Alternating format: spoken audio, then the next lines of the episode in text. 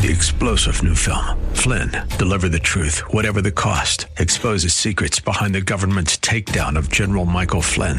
Flynn knew what the intel world had been up to. He ordered the first audit of the use of contractors. This set off alarm bells. He told the truth. He was the most dangerous person for Donald Trump to hire. They had to get rid of Flynn. Flynn, deliver the truth, whatever the cost. Available now. Watch it today. Go to salemnow.com. Salemnow.com. And good morning. I'm Gary Randall. Thank you so much for joining me today. It's Friday, July the 30th, 2021, in the year of our Lord. Today on July 30, 1965, President Lyndon B. Johnson signed a measure creating Medicare. It began operating the following year. Today in 1619, the first representative assembly in America convened in Jamestown. That's in the Virginia colony. Today in 1908, the first round-the-world automobile race. I know they didn't drive all the way around the world, I'm sure. They took a boat when they got to the shores of the ocean. But anyway, the first round-the-world automobile race. It had begun in New York in February. It ended in Paris with the drivers of the American car. American car was a Thomas Flyer. How many of those have you seen around? Thomas Flyer was declared the winner, but it was a big deal because uh, the American won with his Thomas Flyer over winners from uh, teams from Germany and Italy, both known for their high-end, well-made cars, supposedly. Today in 1945, USS Indianapolis, having just delivered components of the atomic bomb to Tinian in the Mariana Islands, they completed their mission, but today they were torpedoed by a Japanese submarine. Only 317 out of nearly two, uh, 1,200 men survived. Today in 1956, President Dwight D. Eisenhower signed a measure making In God We Trust the national motto. It replaced E Pluribus Unum. Out of many, one. Today in 1975, former Teamsters Union President Jimmy Hoffa, he disappeared in suburban Detroit, although presumed dead his remains have never been found. A lot of stories about what happened to him. Some include, I think I've heard the story that he was put into uh, massive concrete um, foundations of uh, maybe a sports thing or something. I, I can't remember, but a lot of stories going around. But his remains have never been found. Today in 1980, Israel's Knesset passed a law reaffirming all of Jerusalem as the capital of the Jewish state. President Donald Trump affirmed that by moving the U.S. Embassy to the capital, Jerusalem. Five years ago today, 16 people died when a hot air balloon caught fire, exploded after hitting a high-tension wire line, crashed into a pasture near Lockhart, Texas. That's about 60 miles from San Antonio. Well, Seattle's in the national news today. Just a kind of a long story. I just wanted to touch on a couple of things that people are reading across the country today. It's in a couple of places I saw where it had been published. The Hill published it, and a couple of other local um, newspapers here and there around the country picked it up. So people are reading a little bit about Seattle, what they're reading, and this is the perspective from the outside Seattle, America's most liberal city, stands at an uneasy crossroads. They're talking about the upcoming mayoral election. For decades, Seattle has been the vanguard of the nation's progressive movement. It was the first major city to adopt $15 per hour minimum wage, to allow gig economy workers to affiliate with a union, and to impose, albeit briefly, a per-employee tax on major corporations story goes on. I just want to touch on a couple of parts of it. It says along the way, it, Seattle, has experienced the explosive growth of a mammoth tech industry that's changed the face of a radically and economically diverse population. Neighborhoods once defined by commingling populations of immigrants and blue-collar families now teem with new condos. Local restaurants have been replaced by high-end pot shops and encampments filled with those who can no longer afford to live in the city. They now line its two major freeways. Well, that neighborhood they're talking about in that story reminds me of Ballard, where I pastored. The first church I ever pastored was in Ballard. And boy, has it changed. The story goes on. It says tensions have grown so heated here between a rising generation of ultra-progressive leaders and activists and more traditionally liberal Democrats who have dominated the city's politics for so long that old, the old Seattle way of compromise politics has been eschewed for one of protest and purity. They mention one city councilor member, a self-described socialist, we know who that is, led a march last year to the home of Mayor Jenny Durkan, whose address is kept um, confidential because of ongoing death threats related to her past work as a federal prosecutor. And it says in the article, it says, now Durkan is retiring after just a single term in office, a remarkably swift end to what had appeared to be a promising political career. She follows the chief of police, a black woman who quit last year in the midst of protests over racial injustice in policing well, there was more to it than that, I think most of us know. And the superintendent of Seattle Public Schools, a Native American woman who's resigned earlier this year, two months before her contract expired. A long story, but it concludes with this. Voters will decide at this crossroads. Voters will decide Tuesday among a crowded field of aspirants to replace Durkan, Candidates running to govern what some have called an ungovernable city, searching for a path forward out of the pandemic and out of the economic inequity that has come to define the nascent recovery. That's what they think about Seattle. Anyway, I just thought I'd bring you up to date on what the country is thinking, at least some, about the city of Seattle.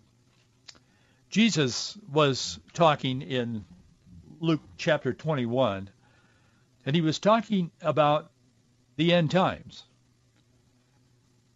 In Luke chapter 21, verse 25, Jesus said, And there shall be signs in the sun and in the moon and in the stars, and upon the earth distress of nations, with perplexity, the sea and the waves roaring. Verse 26 he says, men's hearts failing them for fear and for looking after those things which are coming on the earth, for the powers of heaven shall be shaken. The powers of heaven shall be shaken. And verse 28 says, And when these things begin to come to pass, then look up and lift up your heads, for your redemption draweth nigh. Now, I know that these verses have are seen from a little bit different perspective depending on the your eschatological beliefs, your beliefs about prophecy and the coming of the Lord. But I will tell you for sure that he is defining the end times, men's hearts failing them for fear and so on. I don't think we have to be convinced that we're seeing much of this kind of thing happening today in our world and to a dimension that we have not seen any time prior. I want to talk to you a little bit about what China is doing today and how that relates, I believe, to what Jesus is saying here and what the Bible says in general about the times in which we live. The Chinese were the first in the world to invent paper money back in the 7th century. After, after encountering encountering this paper money on a journey to China in the 13th century, Marco Polo was really struck by it. He observed that the Mongol emperor, quote, had a more extensive command of treasure than any sovereign in the universe. Well, I don't know about the universe, but he certainly had a lot of command over the treasure. All of those emperors did. When they lost control of the money, the country of China collapsed. That's generally known by people who study such things. But today, China is apparently at the forefront of this new monetary innovation, and it's on the cusp of eliminating cash and pushing the world toward total government surveillance. George Soros would be rejoicing and jumping up and down if he can still do that. He's getting pretty old. It's particularly significant to Bible-believing Christians because of what I just read in many other scriptures, the fulfillment of biblical prophecy. So we're on the cusp, they say. A number of economic and financial uh, organizations are saying that now. But what are we on the cusp of? The cusp of what? Now, 1,400 years after China invented paper money, they stand on the cusp of creating a new form of government currency that some say could pose a serious threat to America and to the West. Bloomberg has an article out yesterday that says China is on the cusp of launching a digital current, digital only currency. Coins will also disappear. The business site says this, quote, in preparation for becoming the world's first major economy to go fully cashless, several Chinese megacities marked the lunar year of the ox, celebrated February 12, by handing out millions of yuan or renminbi, which they are now calling their currency, worth of digital red packets via lottery.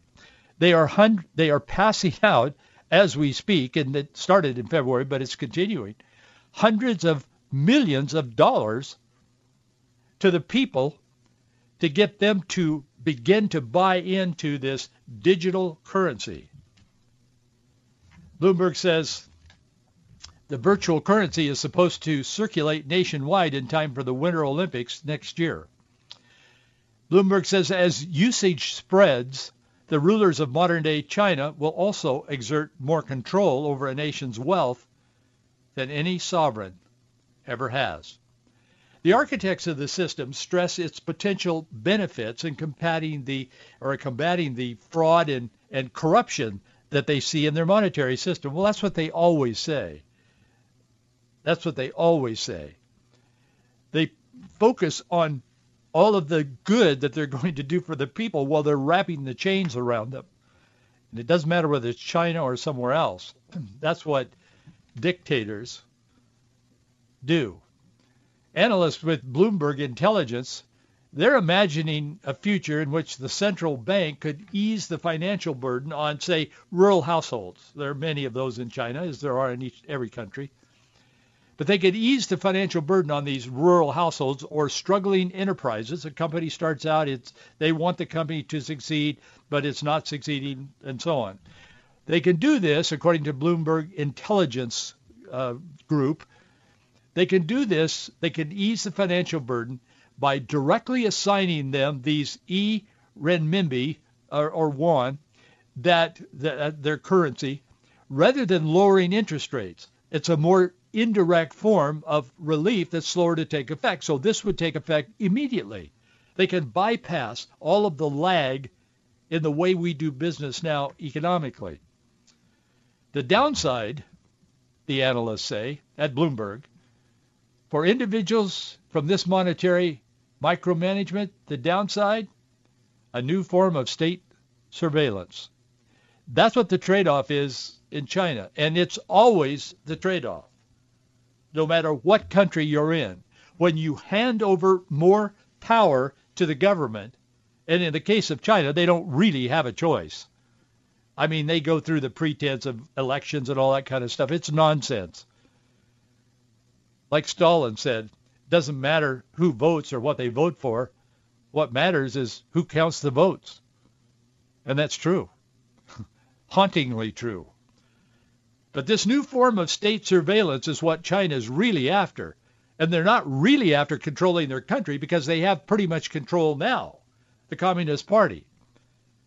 They're looking at the world, just like other globalists are, but they are poised to do something significant about it.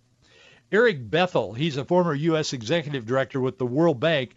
He told CBN, Christian Broadcasting Network News, he said it's important to understand that this is not cryptocurrencies. They are not so-called coins in effect. They are the national physical currency of a country just presented in digital form, and nobody's ever done that before.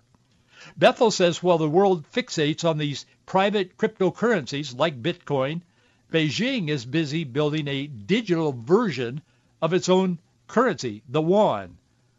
or the renminbi. Also, they are beginning to tighten their control on their citizens.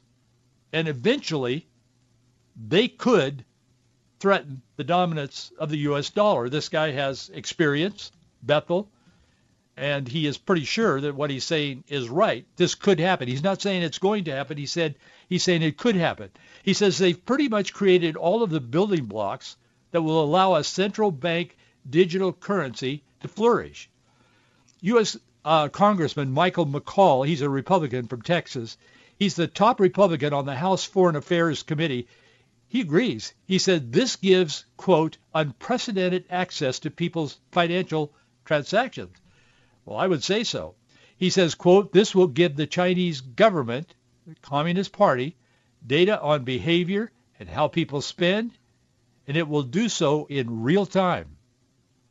Bethel says that the there will be a point where the People's Bank of China, and by the way, the People's Bank of China is not quite ready to jump into this uh, pool with the with the Communist Party, but the Communist Party rule but they're pushing back a little bit. And some, uh, I've noticed some of the financial uh, publications are saying, well, the People's Bank is not going along with this in China. Well, they they aren't necessarily, but they will.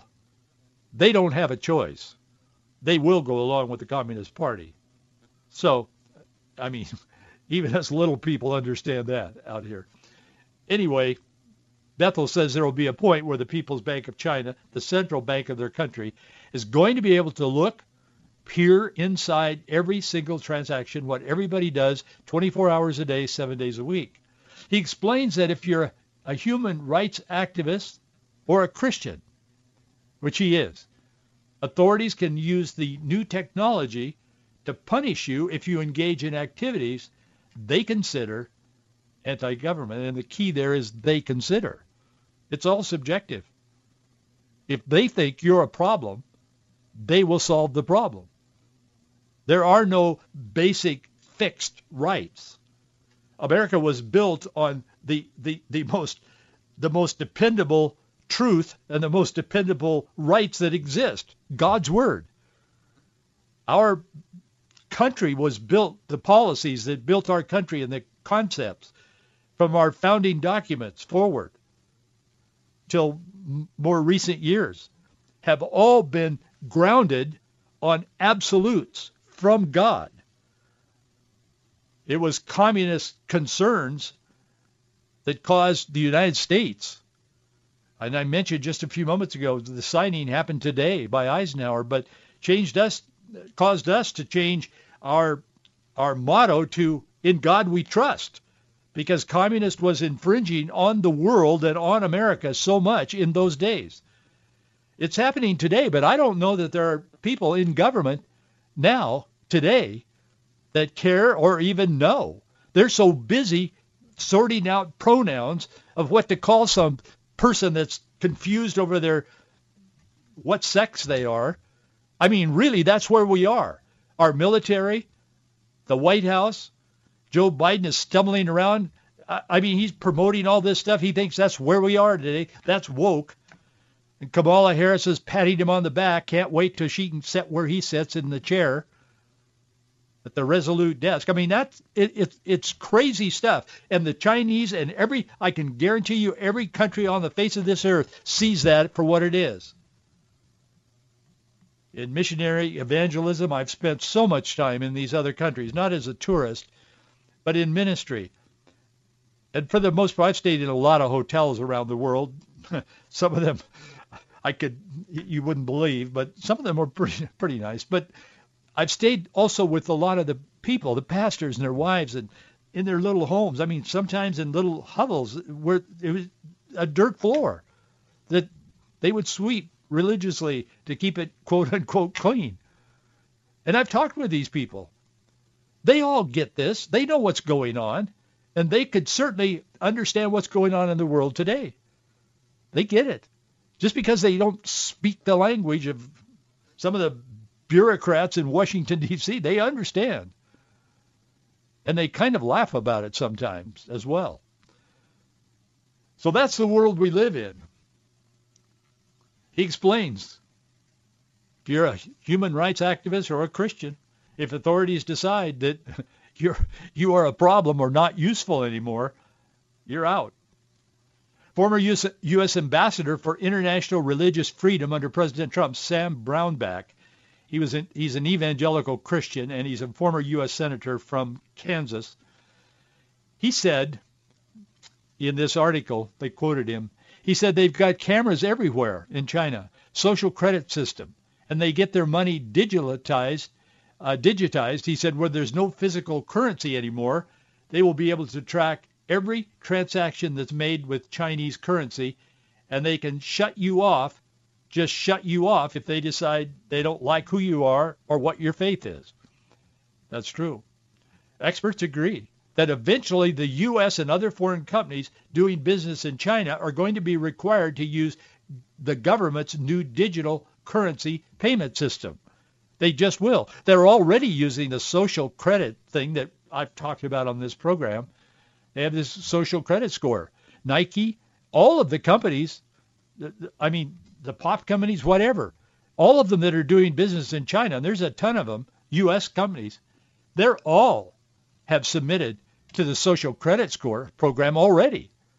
And they're giving information they have to, or they can't do business there. And they see the China as the great looming marketplace that can be exploited for capitalism. I'm a capitalist. I believe in it, but we've got to be careful with this.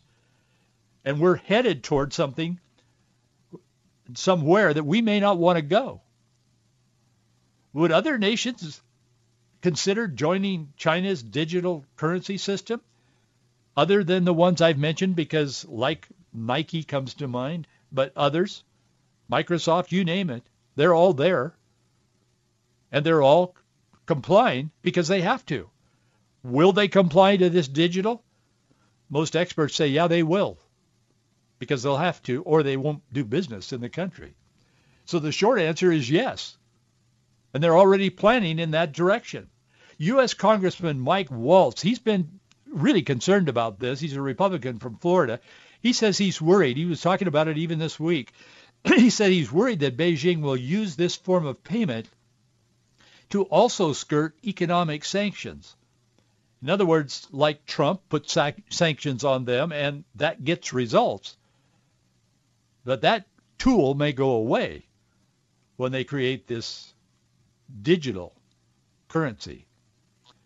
And he's sure that China will be more than happy to share the technology with other rogue regimes that seek to enhance their own surveillance capabilities over their citizens. So there's two tracks that we're running on here. One is this digital thing creates all of the obvious for China, gives them power over the economic system in the country, the communists, in ways that they haven't had. In fact, some are saying, Bloomberg uh, Company and others are saying, it, it, in ways that no one has ever had in the history of the world. But they are also, they are also ha- taking more authority and more intrusion over every part of people's lives. Congressman Waltz says so that those other countries in Africa, the Middle East, elsewhere, they too can dominate their people in line with the Chinese version of government. But there's another part to this. The data then goes back to Beijing so that they will literally, through face recognition and voice recognition, be able to monitor the globe. Oh, Gary, come on, you're overreaching. No, I'm not. This is well underway. They're passing out money. Some of it is U.S. money, dollars, but most of it's their own printed money, the yuan or the renminbi. They're passing it out now as we speak, and they hope to have this digital currency working by next year's Olympic. Waltz says the Chinese government, they'll convince countries like Burma and Iran and North Korea and others to do business with China, which will force them to enter China's digital currency system. So right now, according to several economic uh, stories that I read or articles, there are about 12 nations that are reportedly either committed or they're considering it and they're moving toward that. So what does this mean to me? Communist empires collapsed when they lost control of currency, as I said. This happened to both the Mongol Yuan dynasty and the Ming dynasty. The communists took power from the nationalists who ran the printing presses so hot with currency. Does that sound familiar? Printing currency to finance a war against Japan that prices increased 35 million times. That's inflation. Other experts say ultimately this Chinese effort to dominate world currency will come to a crossroads, a choice. And here's what most of them are saying. Either they can have absolute control over digital money circulating at home or international currency, but they can't have both. Well, we'll see. The biblical connection I read a few moments ago in Luke chapter 21. While the Bible does not specifically say that there will be a one world government or a one world economy or currency and a and or a one world religion, it describes that outcome in the end times. From the writings in Revelation chapter 13 verse 1 and Daniel chapter 7 verses particularly 16 through 24, we can conclude that some sort of world system will be inaugurated by the beast. John describes the revelation in Revelation 13, 2 and 4 that Satan himself will empower this Antichrist who will receive worship from, quote, all the world, and he will have authority over every tribe, people, language, and nation. Verse 7 of chapter 13, Revelation. For this, we can see clearly that from these diverse systems, he will create one. Revelation chapter 6, uh, 6 through 11, chapter 6 through 11, describes plagues and disasters that are so devastating that it's almost indescribable. A monumental global, global crisis will then cause people to accept most anything they think will bring them relief. Once entrenched in power, the Bible is very clear that the beast, the Antichrist, and the power behind him, Satan, will move to establish absolute control over all the people of the earth to accomplish that end and to worship Satan, which he's wanted from the get-go. When he was thrown out of heaven, that's why. He was seeking to usurp God himself, and that will happen according to the Bible. And one way they can accomplish this is by controlling a one-world economy, one world government, and one world religion. Gary, that scares me. Don't be frightened. When you see these things coming to pass, then look up and lift up your heads, for your redemption draweth nigh. Your assignment for this weekend is when you start to feel a little stressed by what's happening in our world, stop, pause, look up, lift up your head, and remember, your redemption draweth nigh. God is in control. Thank you for your support and thanks for being with me today. I'll look forward to seeing you right here on Monday.